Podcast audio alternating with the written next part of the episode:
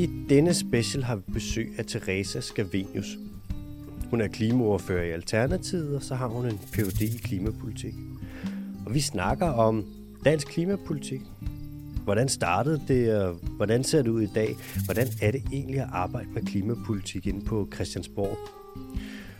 Og så snakker vi lidt om, øh, hvordan det måske kommer til at se ud i fremtiden. Og det er det.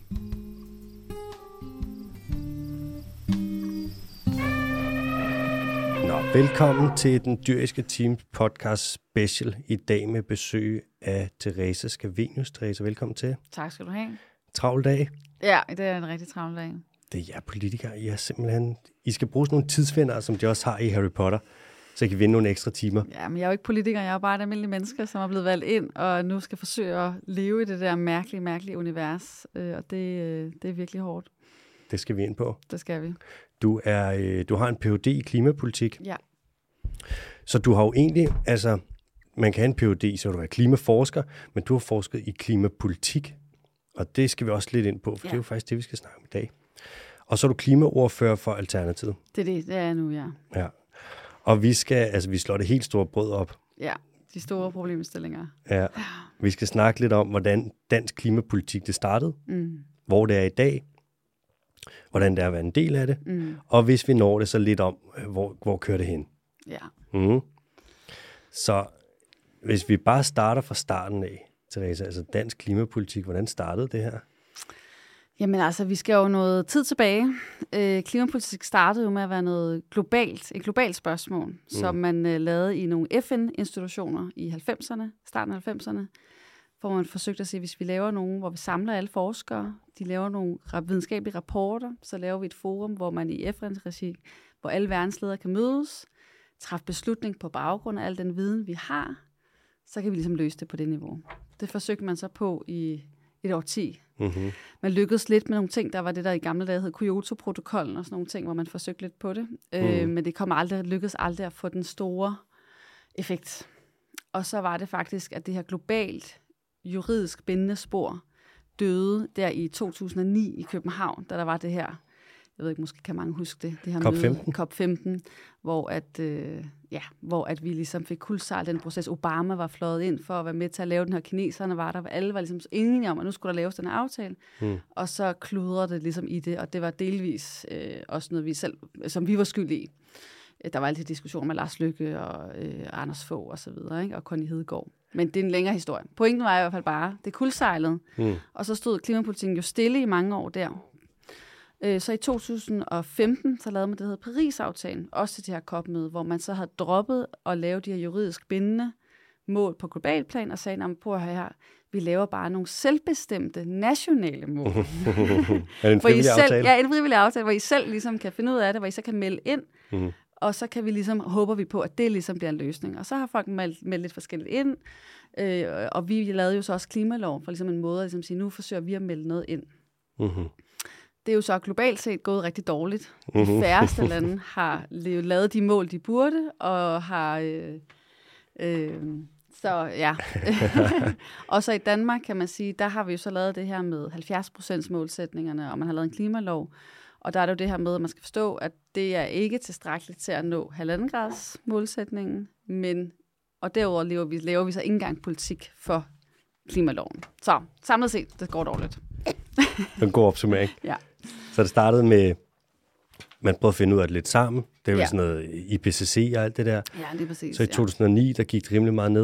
Var Ja. det det der COP15? Var det det, hvor Lars Lykke faldt i søvn? Ja, det var det der øh, ja, møde, som havde nogle mange øh, forskellige... Jeg nød, nødt selv gå ind i detaljer med det, men det var lidt uskyndt forløb, tror jeg. Og så derudover, det var, det var ligesom den ene del af, men den anden del var det jo, var jo, at der var en politisk modstand. Mm. Og det er faktisk den, jeg tror, der er mere interessant at kigge på. Hvad var det for en modstand, der var for Anders Fogh-regeringen? Fordi det var jo det her med, at Conny Hedegaard var jo faktisk sammen med nogle øh, medarbejdere ved at lykkes med at lave det her globale diplomatiske arbejde med at samle alle folk til at lave den her aftale. Mm-hmm. Men så var det jo, at der skete det her med, at de flyttede øh, COP-mødet fra Klimaministeriet til Statsministeriet, og Anders Fogh ville ind over, og så kom, var det smuttet han så, og så kom Lars Løkke. Så der var alt muligt kaos, men jeg tror også, der var bag ved det der sådan overflade politiske kaos, så var der også en dybere liggende modstand imod faktisk at lave rigtig klimapolitik. Og det lykkedes at sætte en kæppe hjulet på det. Var det under, var det ikke få, der lavede Copenhagen Consensus Center? Eller gav øh, penge til det? Jo, det var, jo de, det var så, jeg tror, det var lidt før, ikke? de havde gjort det samtidig, og så givet penge til ja, Lomborg-centret, ja, lige præcis. Og øh, så, så man kan jo sige, mange kom jo ud af den der også klimaskepticistisk, eller klimabenægtelses, hvor man ellers sådan findes overhovedet klimapolitikken. Så det, det var ligesom, der startede den jo i virkeligheden, ikke? Og så i 15, så lavede man Paris-aftalen. Ja, og så var det, kan man sige, det blev så fejret, fordi der var jo rigtig mange, der havde brug for den der sejr, den der succes, hvor man kan sige, nu gør vi noget. Mm-hmm.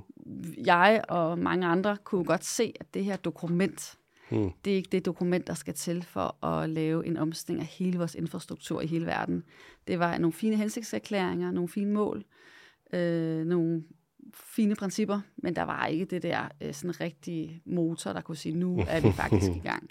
Og jeg har også netop siddet sådan og sammenlignet for eksempel Paris-aftalen med det, man lavede tidligere med Montreal-protokollen. Det var i 89, hvor man lavede den her udfasning af freongasserne, og netop kigget på, hvordan så den aftale Det var med ozonlaget og alt det der. Ja, lige ja, præcis. Ja. Ikke? Øh, hvordan så den aftale ud? Øh, hvad var det for nogle udfasningsmekanismer, man havde? Og der kunne jeg bare se, om det var nogle helt andre mekanismer, et helt andet setup, et helt andet politisk design, mm. og en helt anden, anden politisk villighed til faktisk, og man kan se, at der blev faktisk lavet et kontor, der skulle tjekke op på, at det skete, og man lavede nogle reduktionsmål, der skulle starte med det første år. Mm øh, hvor man jo hele med klimapolitikken har hele tiden har været meget sådan om i 2030 og 2050 ja. har vi nogle mål. Og hvad der sker imellem, er så bliver jo ret mere uklart, og det er jo også der, hvor vi er nu i dag i forhold til klimapolitikken, hvor man regeringen hele tiden kan sige, at vi er jo i gang, og vi sker nok, og vi, vi regner med og tror på og føler og alt det der i maven, at det nok skal gå, fordi det stadig ligger nogle år ude i tiden. Så er der så forskere og klimarådet og Concito, der kan sige, det er, det er meget, meget, meget, meget usandsynligt, altså for at ikke sige øh, faktuelt forkert at sige, at vi kan nå i mål nu. Øh, men der er jo den der sådan elastik, når man har sagt, det handler, det svarer ligesom til, hvis man ryger, og man siger, i 2030 holder jeg op med at ryge. Så. Ja, og det sker hver gang, ikke? Og så siger man det hver dag, ikke? Altså, det er så er det ikke så slemt at tage en cigaret i, i dag. Så hvorfor er det, man bliver ved med de her frivillige aftaler? Jeg har aldrig hørt om en frivillig aftale, der virkede. Nej. Altså, jeg tror, øh, det ene handler jo nok om, at øh, man ikke rigtig ønsker at gøre noget ved det her. Og så fordi man godt ved, at der er en folkelig stemning for, at man gør noget, øh, faktisk laver, altså øh, regeringen har jo både det, fra det sidste valg og det her valg fået klimamandat til at lave mere klimapolitik. Så kan man sige, hvis man ikke rigtig ønsker at gøre det, så bliver man nødt til at pakke det, den sorte politik ind i noget, der ser godt ud. Mm-hmm. Øh, så er der jo noget, man så kan man sige, at hvis man gør det frivilligt, så opdager folk måske ikke, at øh, vi godt ved, at det nok ikke kommer til at ske. Øh, og så kan der jo også godt være noget ideologi i det. Ikke? Altså, der er også, det ligger også lidt i sådan noget markedslogik, ikke? at man kan sige, hvis markedet selv fungerer perfekt, og alle de her ting, så kan det være, at det sådan hen ad vejen kommer til at gå. Så, så der er måske de to, enten at, der, at det er nogen forsøger at skjule noget, mm. eller at det er fordi, de er markedsideologer og tænker, at tingene kommer til at ske af sig selv. Man skal jo bare huske på, at når det handler om de her offentlige goder, som vand, natur, klima osv., så, øh, så vil klassisk økonomisk tænkning sige, at det er en, en, en markedsfejl. Så det er ikke noget, markedet kan løfte, fordi at der er ikke nogen gevinst ved og øh, vi har en ren atmosfære, der er bæredygtig. Det Nej. kan du ikke tjene penge på. Nej. Og derfor er det ikke rigtig sådan en måde, du, øh, det er ikke det samme som, at du kan tjene penge på at sælge tandpasta og sko. Nej. og derfor er det en markedsfejl, og derfor skal den løftes statligt med regulering. Ja. Og det er jo det, som jeg så har skrevet i min øh, bog, Klimastaten, har jo handler om en kritik af, at vi kan ikke løfte klimakrisens problematikker gennem konkurrence og markedsstatens og klimastaten, eller hvad hedder det, konkurrencestatens logikker. Men, Men det der, vi er stadigvæk er. Mm. Men det er jo også lidt unikt for klimaområdet, det der med, at man siger sådan, du kan, du, det er en god idé, hvis du gør det bedre, det må du gerne, men at man ikke går ind og regulerer mere. Mm. Altså, du gør det jo ikke på, tag sådan noget som transportområdet. Du siger jo ikke til folk, det er bedst, hvis du ikke kører 300 km i timen i byen. Sådan, det, det må du virkelig ikke. Nej. Det er dårligt at gøre, men, ikke? Men du kan gøre det, hvis der sker ikke noget, hvis du gør det. Ja, det ja. må godt. Ja. det, er sådan, det er jo frivillige aftale. De ja. virker ikke. Vi har jo set mange eksempler på det. Også kig på landbruget, ikke? Ja, præcis. Klasse eksempel ja. på det. Jeg kan ikke komme på nogen som helst, der har virket. Nå, Teresa, det var lige sådan den historiske ramme. Lige ja. hurtigt. Hvis vi kigger på dansk klimapolitik i dag, ja. og hvis du lige skal opsummere det, hvordan ser det så ud? Mm. Ja, altså, øh, jeg ved ikke, hvad jeg skal sige til det. Altså, det, stå, det er jo gået øh, ret meget i stå, kan mm. man jo sige. Altså, for eksempel i år bliver der stort set ikke sat nogen vindmøller op. Så man kan sige, vi har vi, i Danmark har vi været gode til at omstille vores energi. Så vi har en relativt stor vindmølle, øh, eller vedvarende energi i vores energimix. Mm-hmm. Og det er jo noget, vi historisk har været rigtig stolte af. Det, der jo så er problemet, det er den, den omstilling, hvor at vi skulle have mere og mere vind og sol op i forhold til øh, at udfase de fossile, det går langsommere og langsommere og langsommere. Og nu er det så gået næsten i stå. Så i år for eksempel bliver der stort set ingen vindmøller sat op. Og det der så er, jeg sidder med i øjeblikket, det er sådan noget havvindsforhandling eller havvindsmøder, hvor det handler om at beslutte noget havvind, som så skal op omkring 2030. Mm. Det er jo selvfølgelig fint. Men set i lyset af, hvad vi kunne have haft gjort, hvad vi skulle have haft gjort, så er vi på et meget, meget lavt niveau. Øh, men det er der igen, debatten altid bliver sådan lidt kompliceret, fordi alle, der er altid et eller andet lille ting, man kan sige, ej, prøv at se, vi har gjort det her. Men man skal altid bare huske på, når vi snakker klimapolitik, er der jo en bestemt tidsramme, der er en bestemt målsætning. Mm. Det handler om at blive inden for de her halvanden graders øh, på et globalt plan, og hvis man skulle opleve det, eller op, leve op til det, så er det et helt, helt andet scope, vi skal snakke om. Øh, og det betyder også, at, øh, at der står den der sådan meget, sådan enten at man gør lidt, og det kan du så oversælge og sige, nu har vi det svar til det hele, eller skal man ligesom have perspektivet med, at det er noget, et helt andet niveau.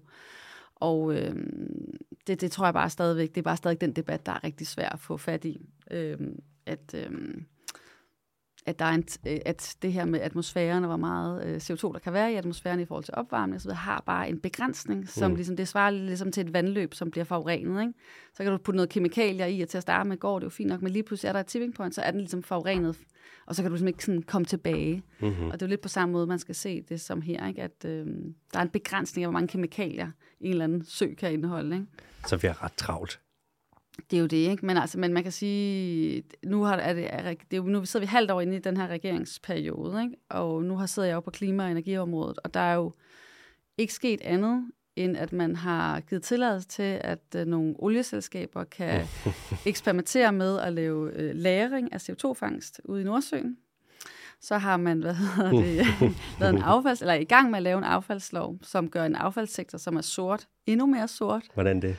Jamen, det er jo det her med, at øh, affaldssektoren er jo en... Øh, det, der, den udleder CO2, det er en tung øh, sektor, ikke? Mm. Øh, som man burde omstille, og det er der jo virkelig også det, der ligger en aftale om.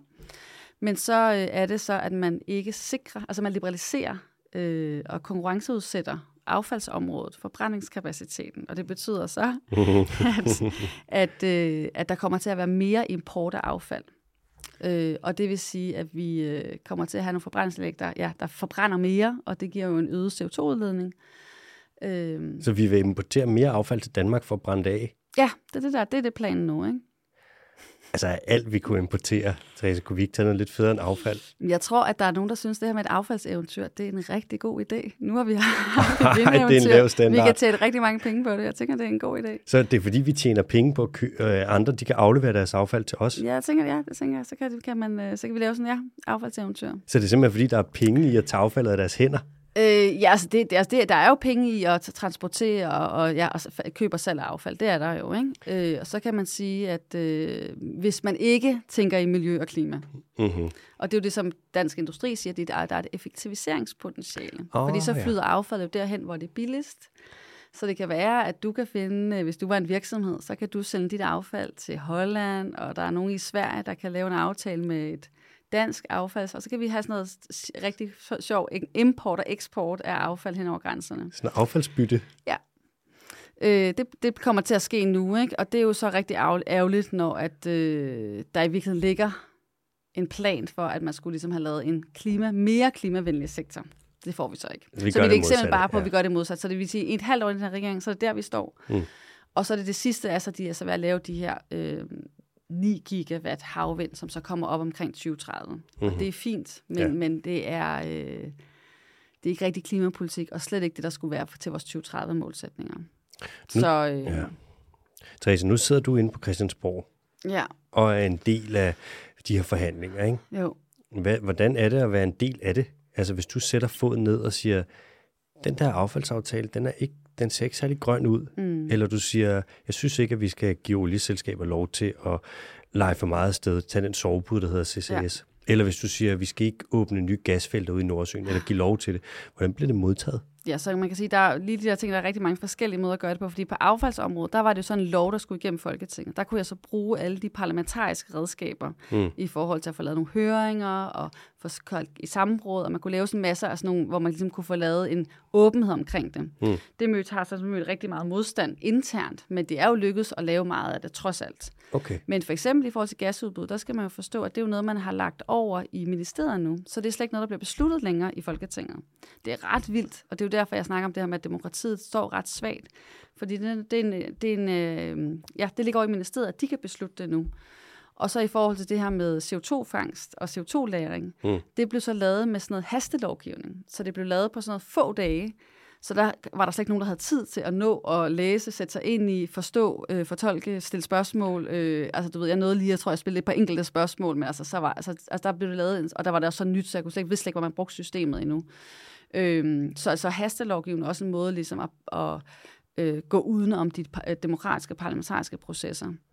Så, så man siger simpelthen, i stedet for at man ligesom kan tage sig tid til, at alle kan læse det og sætte sig ind i det, så rusher du noget igennem, så ja. folk ikke kan nå at ja. sige stop. Ja, det er det, man gør, ikke? Og det må man gerne, eller hvad?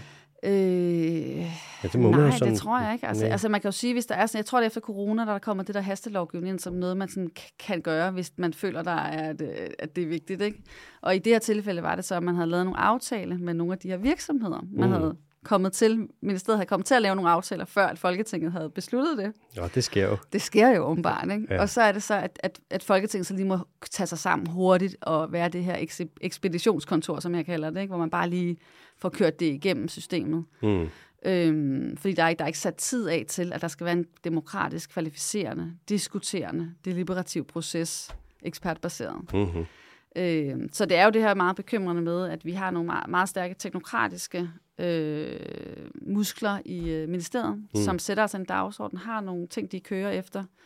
Og så øh, er øh, Folketinget ligesom blevet et, ja, næsten blevet et øh, magtesløs, magtesløs rum. Og det er, øh, altså, og man kan sige, det gode er jo så, at vi har jo stadig et velfungerende, inden at det, bliver sådan for, at det bliver for deprimerende. ja. Men det gode er jo, at vi har jo stadig et velfungerende øh, demokratisk valgsystem. Og mm. det har man jo for eksempel ikke i, i, øh, Tyrkiet, hvor vi lige har haft et valg, som var ikke retfærdigt, ikke? hvor der ikke er gennemsigtighed og transparens, og hvor oppositionsledere ikke har lige vilkår. Og vi har, har jo endnu værre eksempler i andre steder, hvor oppositionsfolk bliver slået ihjel osv. Mm. I Danmark har vi jo trods alt stadigvæk et velfungerende valgsystem, som er ret færre, færre og åbent. Ikke? Øh, så det er noget med, at de mennesker inde på Christiansborg nu, kan jeg se, de har bare i mange af de gamle partier, de har bare accepteret de her betingelser, fordi at de så ligesom, øh, jeg tror, skiftes lidt til at have magten måske, eller, og så, så synes de ligesom, det er okay, at meget af det sker over i, i ministerierne, frem for at det er sådan folketingsbeslutninger.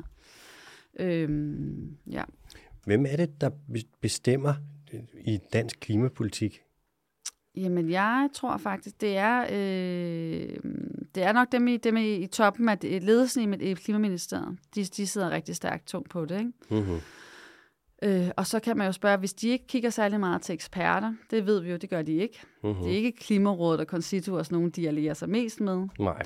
Øh, det er heller ikke folketingsmedlemmerne, de sådan interesserer sig mest for, andet dem, der selvfølgelig er i deres partier, men de må ikke sige særlig meget i øvrigt. Øh, og så kan man sige, hvem ved vi, hvem de, de snakker med i øvrigt? Og der øh, ved vi jo i hvert fald fra andre områder, for eksempel inden for tobaksområdet, og også for global forskning omkring, at lobbyisme spiller jo en ekstremt stor rolle i den måde, politik bliver skabt på. Og det er jo derfor, man i mange lande har lavet noget lobbyisme-registre, øh, sving, svingdørspolitik. Altså, du må simpelthen ikke gå fra en lobbyistorganisation, og så dagen efter sidde i et øh, politisk Parti. departement, eller, et, i, mm. eller i, i, som minister. Og al den type lovgivning har vi jo ikke. Så vi har jo for eksempel en departementchef i Klimaministeriet, som lige kommer fra en øh, stilling i øh, dansk industri. Og vi har jo nogle andre øh, politikere, som går lige fra at være folketingsmedlemmer til at være konsulenter over i dansk industri. Så der er nok, og det er jo sådan noget, med, jeg egentlig forskningsmæssigt interesserer mig for at forstå mere, hvordan, hvad betyder den her udveksling øh, og den her tætte kontakt til øh, lobbyistorganisationer. Man skal jo bare lige huske, hvad er problemet med lobbyistorganisationer? Det er jo, at de arbejder, har nogle økonomiske kunder, de arbejder for deres økonomiske interesser. Mm-hmm. Så det er jo ikke ligesom en NGO, der arbejder for at udbrede øh, netop øh, børns vilkår, eller øh, netop et Greenpeace, der arbejder for at få mere miljø- og klimapolitik. Det mm. handler om, at nogen, der arbejder på at sige, kan vi få lavet en ændret vores lovgivning, så det tjener vores kunders økonomiske interesser på bekostning af klima, miljø og den brede befolkning befolkning. Og mit indtryk er, at det er de ret gode til. Det er også irriterende, fordi de har så mange penge jo. Ja, det er det. Og nu snakker vi så Klimaministeriet, ikke? men vi ved jo for eksempel, at Landbrug Fødevare, de har jo over 1000 medarbejdere. Mm. Øh, og igen, altså vi har et uh, lille folketing, hvor der sidder 179 mennesker. Ikke? der er mandsopdækning. Det er der jo ikke. Det er jo ja. klart, så har de har jo simpelthen, øh, altså på den måde er det jo klart, at de, altså hvis man bare ser det ud fra sit ressourcegrundlag, ikke? så mm. er det jo klart, at de har altså en fordel.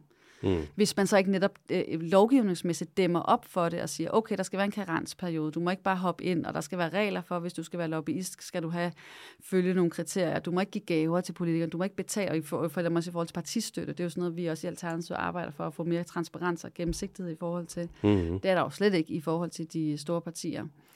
Øh, altså, så, så er der masser af ting, man kunne gøre, men mm. det har vi slet ikke. I Danmark lever vi jo bare i ren sådan idyll og tror, at øh, med tillidsbaseret, og vi kan stole på hinanden. Ja. Men øh, det er nok lidt en, øh, at vi skal passe på med at sige netop lidt tilbage til det med frivillighed. Altså, tillid er godt, men øh, hvad er det, det hedder? Ja, men det er regler fandme altså, også. Ja, regler for, præcis, der, præcis er også godt, ikke? Altså, vi kan ikke bare køre dem rent hjem på tillid. Altså lige nu, der så vidt jeg ved, så stiger Danmarks udledninger. Ja, og, og også globalt set, ikke? Jo. Ja, så... så øh... Og så vidt jeg ved, så virker det lidt som om, at vi har haft et 2025-mål, ja. hvor vi skulle reducere vores udledninger med x antal øh, drivhusgas der, mm. og så igen i 2030. Og nu virker det lidt som om, at vi er ved at skrotte det der 2025-mål, fordi vi siger, at det er simpelthen ikke realistisk at nå det. Mm. Men betyder det egentlig ikke bare, at man ikke har gjort, altså man bare ikke har gjort nok, man har ikke prøvet hårdt nok, man er simpelthen blevet valgt ind på et klimamandat, og så har man svigtet det? Det, det, det er sådan, der, ja. Jo, man har simpelthen ikke levet op til det klimamandat, man fik. Den her klimalov, som vi har i Danmark, mm. ikke? er der nogen, er den også bundet op på frivillighed? Sker der noget, hvis at øh, for den regering, som gør, at vi ikke lever op til den? Har det nogle konsekvenser? Øhm, det er et rigtig interessant spørgsmål. Jeg synes at det er meget spændende. Det er jo en lov, kan man sige. Ikke? Så man kan sige, øh, hvis de ikke implementerer den, mm. så har jeg mhm. også nogle det siger jeg tit i til møde, jamen, det er jo fair nok, at I ikke gider implementere den lov, men så skal I jo lige rive den over midt over og sige, nu gælder den ikke længere. Altså sådan det er, det jo også, hvis det er jo færdselspolitik. Præcis. Nu må man, når man gerne køre for rødt, jamen, så river vi den der færdselslov over. Ikke? Ja. Sådan burde det være, men, men det, sådan, det sker det ikke. Øhm, og det er jo fordi, vi er lidt i den her stadigvæk politisk greenwashing-æra hvor man kan pynte på tallene, oversælge, overdrive lidt, øh, mm. selektere lidt i data osv., så, videre, så det ser pænere ud. Ikke? Og, det, og, og det er den æra, vi stadig lever i, hvor jeg jo synes jo, første step må være, at vi bare er ærlige og siger, vi når ikke tingene, fair nok. Mm. Øh, har vi lyst til at gøre det, at vi når i mål? Færre nok, så gør vi det, eller siger vi, det har vi ikke. Og så, gør, og så kan vi jo have den politiske debat omkring det. Ikke? Øh, og det er nok lige nu godt, er, der, ja. er der jo ikke nogen klimapolitisk debat, fordi alle står jo og siger, at de synes, klima er det vigtigste. Men når jeg så sidder inde i rummet og kan se, jamen prøv at I stemmer for en sort affaldslovgivning. Hvordan kan I gøre det? Mm. Og det gælder regeringen, SF og Radikale blandt andet. Så, så, er de, øh, så, så har de de ord, de står og siger ude, har ikke nogen effekt inde i rummet. Og det er, ret, det er meget voldsomt. Jeg, tror, jeg ved ikke, om det er fordi, at det er bare et almindeligt menneske eller forsker, hvor jeg ligesom er vant til, at man lytter til argumenter og forstår, hvis der er nogen, hvis der er nogle forskere, der har sagt noget, så forholder man sig til det. Og så der kan der selvfølgelig godt være en faglig debat og alt det der. Ikke? Mm-hmm. Men man, man kan jo ikke bare sige, det der, det tror vi ikke på. Jeg, jeg tror på det her herover. Og det er jo det, de siger nu. Ikke? De, de forholder sig ikke til den kritik, der er. Og det er altså stærkt bekymrende. Så hvis de spørger mig, hvad gør man så? så? Jeg ved det faktisk ikke, fordi vi har jo ikke et stærkt juridisk system i Danmark, hvor der kommer nogle, det har de jo i andre lande, Tyskland blandt andet, der er der jo sådan, hvis man ikke følger loven osv., så, så, så kan man øh, begrænse de politiske beslutninger. Men det har vi ikke her. Et lille sted, bare lige for at sige, der er måske et sted, man kunne appellere til, som jeg vil arbejde på at finde ud af her, hvor man kan gøre det. Mm. Det er EU-retten. Altså, fordi der er også nogle EU-mål, og hvis vi ikke lever op til dem, så kan det godt være, at, at EU kan bruges som et instrument til at sige, at det skal vi faktisk. Mm-hmm. Øh, altså, der er noget, der hedder lov og jura. Altså, det er også igen lidt der med, det er som om, man har ikke glemt, at øh, altså, det er jo ikke bare lige meget det hele. Men det virker som om i de der politiske rum, hvor der er meget, sådan, er der den der magtforståelse med, at hvis vi sidder her og beslutter noget, så kan vi bare beslutte det. Fuldstændig afkoblet fra virkeligheden og sandheden øh, og dermed også fra det juridiske grundlag. Så vi er kommet ret langt ned af sådan en demokratisk øh, trappe, hvor vi sådan har afdemokratiseret og afpolitiseret, og også sådan, der tænker ikke længere i det der med sådan, der er noget, man ikke må. Mm. Øh, og der er noget, man ikke kan. Det, det, det tror jeg ikke, det er ikke det, øh, det, de vigtigste sådan parametre øh, i det, det, jeg ser i hvert fald. Det er måske også et meget godt udgangspunkt, som du siger, at være ærlig omkring nogle ting, som mm. til at starte med. For hvis vi går, som vi siger, altså den bliver stadig, jeg hører stadig tit den med, at Danmark er et grønt forgangsland. Mm. Jeg kan ikke finde ud af, hvad det er for nogle, på nogle parametre, vi er det. Vi har jo ikke, altså biodiversitet, nej, vi gør det værre. Ja. Miljø, vi er super, vi er ret forurenet, ikke? Jo. Klima, altså vores udledninger stiger. Ja, sådan, vi er, jeg tror altså, at det de siger, det er det med, at de har sådan lavet de mest ambitiøse målsætninger. Oh, og det er jo også imponerende at kunne gøre det, og sige, at man netop vil gøre noget rigtig fedt i 2050 eller 2030. Altså det er lidt sådan, ligesom, så de ligesom sådan, altså det, den ligger lidt der, ikke? ja. at man øh, kan have nogle fine målsætninger. Jeg vil jo også donere 10 millioner kroner til velgørenhed i 2040. Det er simpelthen så imponerende. Ja, det er ja. meget ambitiøst. Jeg har, og jeg har lavet en aftale, eller jeg har lavet nogle, nogle krav til mig selv, som er frivillige, som jeg skal leve op til på et tidspunkt. Ja, så 2065 ja. måske kan det... Ja, jeg har nogle delmål, jeg kan rykke, ja. ikke? men det er ambitiøst. Du skal ikke grine, Therese, det er ikke for sjovt. Det er meget, det er meget, meget seriøst og ambitiøst. Ja, det kan jeg love dig. Præcis, ja.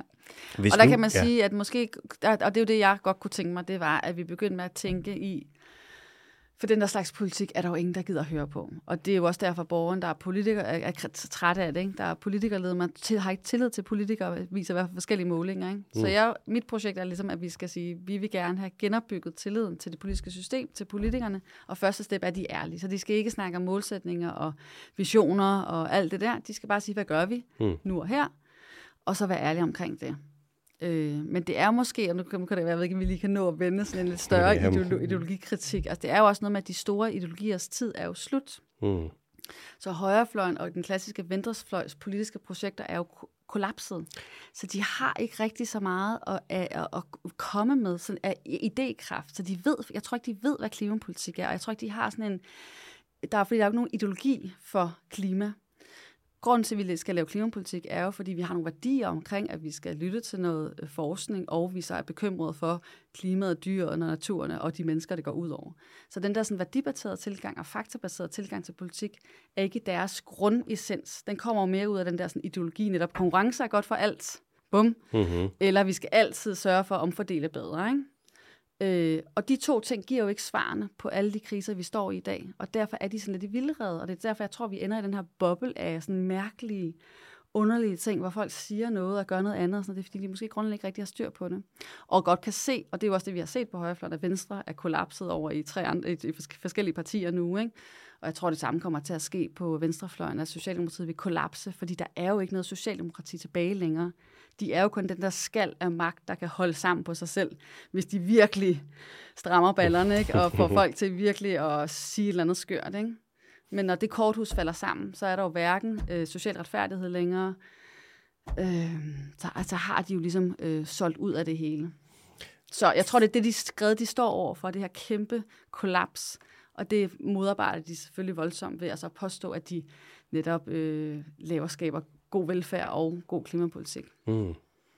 Så det, også, det var lidt det også, du var inde på i starten med, der er ikke så mange penge i at redde klimaet. Nej. Man tjener altså. ikke så mange penge Nej. på det, og naturen er heller ikke noget dankort, vel? Man kan sige, der er, det er langt federe ikke at have en klimakrise, end at have en.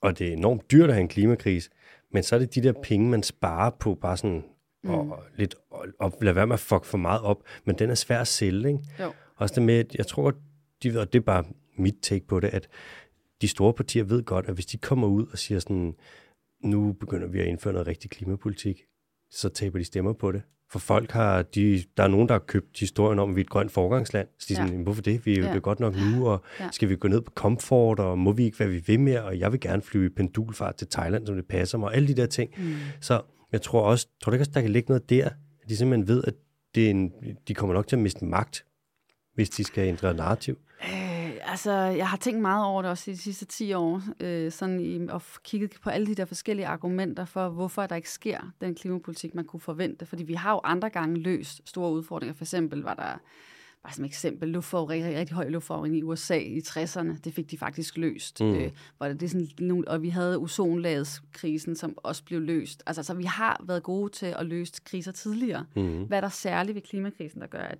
man ikke kan det? På samme måde. Mm. Og der har jeg kigget meget på det argument, hvor det er vælgerne, der er problemet, og den modstand osv. Og, og jeg, jeg ser altså ikke, at det er et godt argument, fordi som vi jo netop ved, så er der jo, borgerne vil gerne have mere klimapolitik. Øh, det er jo ikke det, der er problemet. Og under corona, under corona så vi jo også, at folk er helt klart villige til at gøre alle mulige ting, hvis de kan se nødvendigheden i den, retfærdigheden i den, mm. og det gælder for alle. Øhm, og, øh, og vi har altså bare et andet eksempel, jeg lige kommer i tanke om. Altså, i, jeg tror, det var i 2012, altså, der lavede man nogle ret lempelige krav for, at man kunne sætte solceller op på deres tage. Mm. Så wum, så skete der en kæmpe udvikling, hvor vildt mange gerne ville have solceller. Så fandt man ud fra systemets side af sådan, ah, det var jo alligevel ikke meningen, og så lukkede man den ordning. Bare som et eksempel Ej. på, at, at der er en tørst efter faktisk at lave gode ting.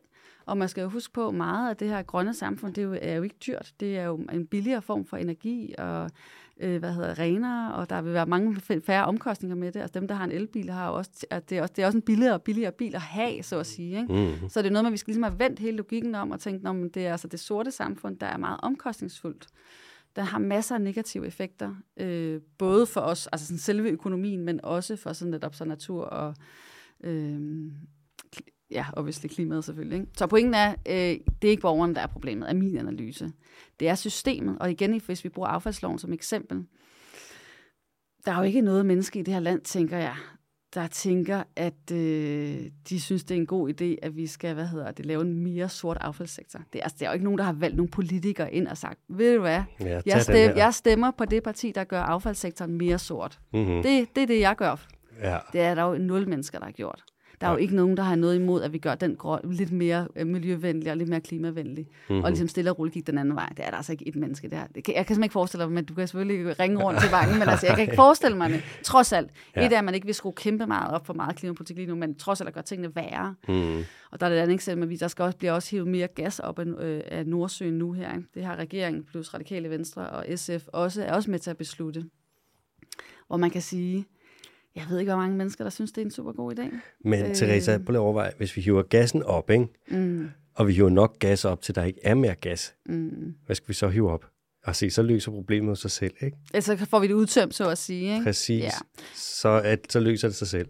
Øh, ja, ja, og der, og der kan man sige, men det er jo så også, øh, så ser vi det, så skal man bare ikke snakke Paris-aftaler og halvanden grader og de der ting. Så skal vi ligesom se i den der virkelighed, hvor vi får en, 2, 3, 4 graders varmere verden, øh, hvad hedder det, gennemsnitligt set, ikke? Mm. og så tage de konsekvenser, der kommer af det. Og det, øh, det kan man også godt politisk argumentere for. Og derfor er det jo også det, jeg siger det jo tit, øh, klimapolitik handler jo også meget om det der med et moralsk spørgsmål. Hvor meget synes vi, vi skal gøre? Mm. Og i forvejen lever vi jo i en super uretfærdig verden, hvor der er ekstremt mange mennesker, som øh, lider under øh, det kæmpe materialistiske øh, samfund, vi har bygget op her i Vesten. Mm. Øh, og den ulighed lever vi jo med hver dag. Øh, jeg synes personligt, det er virkelig ubehageligt at skulle vide, at vi hver dag er med til at suge ressourcer ud af mennesker. Og på samme måde, så synes jeg også, det er uretfærdigt, at vi skal overtage for mange ressourcer ud af naturen, og dyrene i øvrigt, og øh, klimaet. Det synes jeg ikke er retfærdigt, men det er jo et moralsk spørgsmål. Jeg synes, det, jeg synes, at vi skulle lave politik baseret på nogle moralske principper, hvor vi begrænser noget af vores øh, adfærd, og hvor mange penge vi skal tjene i forhold til, at vi skal have en mere fair og retfærdig fordeling mm-hmm. globalt set. Mm-hmm. Men man kan jo godt have et andet moralsk tankesæt, hvor man netop siger, nej, vi kører mere egoistisk stil her. Det er okay, at det er bare dig, der kan tilregne dig, hvad du har lyst til, og i øvrigt gælder det kun, de moralske principper gælder kun inden for vores grænser, eller hvad ved jeg, hvad folk kan på at sige. Så det er jo en moralsk diskussion, som, hvor jeg synes i forvejen, vi har accepteret meget lave moralske standarder for, hvad man kan acceptere, både mm. nationalt og globalt, i forhold til både mennesker og natur, og dyr og øh, klimaet. Det må man sige. Teresa, hvis du lige skal tænke sådan lidt, lidt stort nu. Og du synes ikke, jeg tænker stort nok endnu. Hvis du skal tænke endnu, hvis du endnu, større, endnu større. Ja, ja, præcis. Og hvis du må sådan male med den helt brede mm. pensel, ikke? og hvis du kunne sige med Danmark, hvordan at Danmark skulle se ud, hvis vi faktisk led op til nogle af de her ting, mm. hvordan ville det så i helt grove træk, hvad ville være anderledes i vores samfund? Jamen altså, jeg tror, vi vil være sådan lidt stolte af vores samfund igen. Ikke? Altså, jeg kan da huske, da jeg var barn, hvor man der stolt af Danmark, hvor man ligesom sagde, her er, der får man en gratis uddannelse, og mm. her der, er der ikke nogen, der er fattige, fordi alle har en eller anden form for øh, stærkt socialt sikkerhedsnet. Mm. Øh, vi har endda råd til at forsøge at skabe en bedre verden, også i andre verden. Der er altså sket et eller andet de sidste 20 år ret voldsomt. Så den der stolthed søger vi skulle tilbage til, og så handler det selvfølgelig om at sige, når man, øh, vi synes, vi vil gerne, det samfund, vi har, når vi transporterer os, og når vi køber ind, og når vi gør ting, så vil vi gerne have, at det ikke har et unødvendigt overdrevet ressourcetræk, hverken på mennesker eller på naturen og dyrene. Og det betyder så i praksis, at, øh, at der ikke vil være ting lavet af, ligesom der ikke er ting lavet af børnearbejder, det er der så stadig lidt, men forhåbentlig ikke så meget, så mm. skal der heller ikke være lige så mange dyr i nogle stalle, der er presset ind, for at vi kan spise en eller anden lyserød gris. Og øh, vi transporteres på en måde, hvor der er, øh, det, ikke, det har et ressourcetræk på hele planeten og hele klimaet. Øh, og det tænker jeg, det er et godt samfund. Det, bliver rigtig, det ville være et rigtig godt samfund, hvis vi gjorde det. Fordi det er jo noget af det, der man, man lever meget om. Det, I hvert fald det jeg selv person, det er jo den der sådan moralske og etiske stress, man lever under. Man ved ligesom det her med, okay, hmm. øh, altså netop, hvad har det her konsekvenser, det her, jeg render rundt og laver. Det er jo derfor, jeg laver politik. Det er jo for ligesom at sige, at vi bliver nødt til at kollektivisere og politisere den der etiske stress, vi har over at leve i et samfund, hvor vi kan se og mærke og høre, hvordan at folk lider rundt i hele verden. Men altså, øh, det, øh, det, det, det, øh, det er oppe ad bakke. Det er oppe ad bakke. Ja. Jeg kan så prøve at være lidt optimistisk og sige, EU forsøger at gøre nogle ting mm-hmm. godt lige nu i forhold til faktisk at skabe bedre demokratiske rammer, forsøge at skabe noget mere, øh, også altså få noget mere socialpolitik ind i Øh, det er der så mange i Danmark, der er meget modstandere af, men de forsøger faktisk at sige, at vi skal også kigge på arbejdsmarkedet og sørge for, at bunden i hele Europa løftes. De forsøger på at pushe øh, nationalstaten til at lave mere klimapolitik og mere miljøpolitik.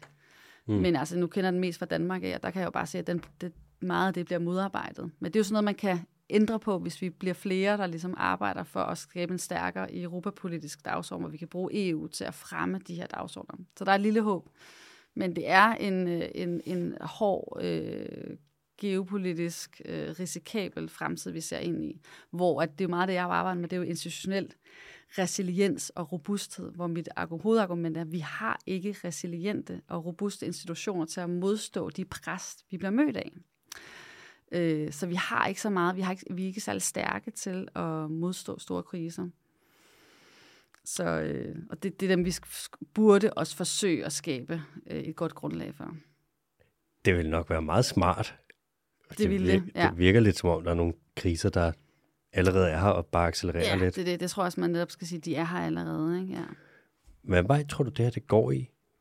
Altså hvis vi kigger sådan dansk klimapolitik, tror du, der kommer til at, tror du, det fortsætter i samme spor, eller tror du, der kommer til at være nogle, nogle sving og nogle, måske nogle drastiske ting? Altså, der er jo to muligheder, og den ene, det er, at, øh, at øh, det, alt det her greenwashing, der foregår lige i øjeblikket, ikke bliver afsløret. Mm. Og at de, vi kan blive med med at sælge den her idé om, at vi er et forgangsland, og så til næste valg, så kan der blive genvalgt en grøn øh, regering, mm. der får et grønt klimamandat, som igen endnu kan grønnere. endnu grønnere, og de kan lave nogle fine plakater og plancher og kampagner om, hvor godt de kommer til at gøre det. Mm. Vi kan fortsætte ned ad det spor. Eller også lykkedes det mig og andre gode kræfter at få øh, afsløret det bluffnummer. Og så vil der ske et politisk skifte hen over de næste 10 år, hvor vi øh, kommer tilbage til en mere værdibaseret og faktabaseret politik, øh, hvor vi faktisk kan skrue på de rigtige knapper, og dem er der heldigvis ret mange af, man godt kunne. Hvor man så kan lave politik for flertallet, for naturen, for klimaet, frem for det, man laver nu, hvor det er jo meget for de få.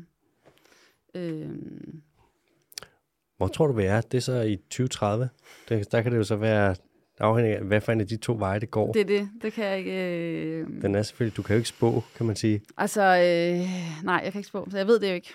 Men jeg vil i hvert fald arbejde for at lave den der, at vi går ned ad den afsløringsvejen, ikke? For mm. det mener jeg virkelig, der er behov for. Og netop øh, få genopbygget tilliden og få et robust demokratisk samfund, som kan modstå det pres, som kommer øh, alle mulige steder fra. Mm. Og det, øh, men det kræver en ret voldsom udskiftning af de her gamle partier, som har nogle ekstremt sådan, øh, der har de der partisoldater, mm. som er rigtig gode til at stå og nikke og, nikke og eje, og, nej, hvad hedder det, nikke og nej? Nikke nej, nikke, jeg ved ikke, hvad det man siger. Nej, jeg kan ikke huske, hvad man siger. Men jeg ved, hvad du mener. Ja, ja. Sådan, altså dem, der er sådan nogle, nogle nikkedukker, ikke? Ja. og dem er der altså rigtig mange af, der er, blevet, der er trænet i at være, leve i sådan en parallelverden, og det er jo meget det, jeg også oplever, altså at Christiansborg er lidt en afkoblet parallelverden, mm. hvor man kan tro og føle og håbe noget, som ikke rigtig resonerer med, hvordan resten af samfundet ser det. Og, det, øh, og, og der er det noget af det der et opgør med de der store partier og gamle partiideologier, som at vi skal have taget. Men om det lykkes, det vil jeg simpelthen ikke spå om, fordi at meget peger i den forkerte retning. Man kan øvrigt bare lige, hvis jeg kan nå at sige den sidste point, det her, det er jo, at der er jo også et opbrud bare et andet sted fra. Altså for nogle af de der højrefløjspartier har jo lidt den samme type af kritik. Hmm det er jo så bare ikke, de er ikke deres, det er ikke klima- og miljøpolitik, der er deres vigtigste dagsorden, men de har jo noget af den samme, sådan, det der med, at vi skal have mere borgernær politik, vi skal tilbage til at forstå lokaldemokratiet osv. Så, så, så på den måde er der faktisk måske nogle alliancer til nogle af dem. Så, så den samme folkelige modstand kan jo godt komme lidt fra forskellige sider fra. Mm-hmm. Øhm, Okay, så når vi skal til nå det sidste spørgsmål, ja, og det er et, som jeg nogle gange har luret på, som jeg gerne vil høre dit take på. ja. For hvis nu vi går, hvis vi siger, at helt lortet kører af sporet, det går helt af helvedes til. Ja. Alle kriserne, det er bare worst case scenario. Og vi kører frem til sådan noget, lad os sige, 2050, 2060, når vi kan se sådan, fuck, det gik dårligt. Mm. Hvis så at de politikere, der sidder der i fremtiden, som havde ansvaret, Mm. da det kørte af skinnerne, Mm. hvis de skal sidde der, og så komme med en undskyldning for, at de gjorde mere, hvad tror du så, de vil sige? Det kommer de ikke med. De vil sige, ej gud, det vidste vi slet ikke.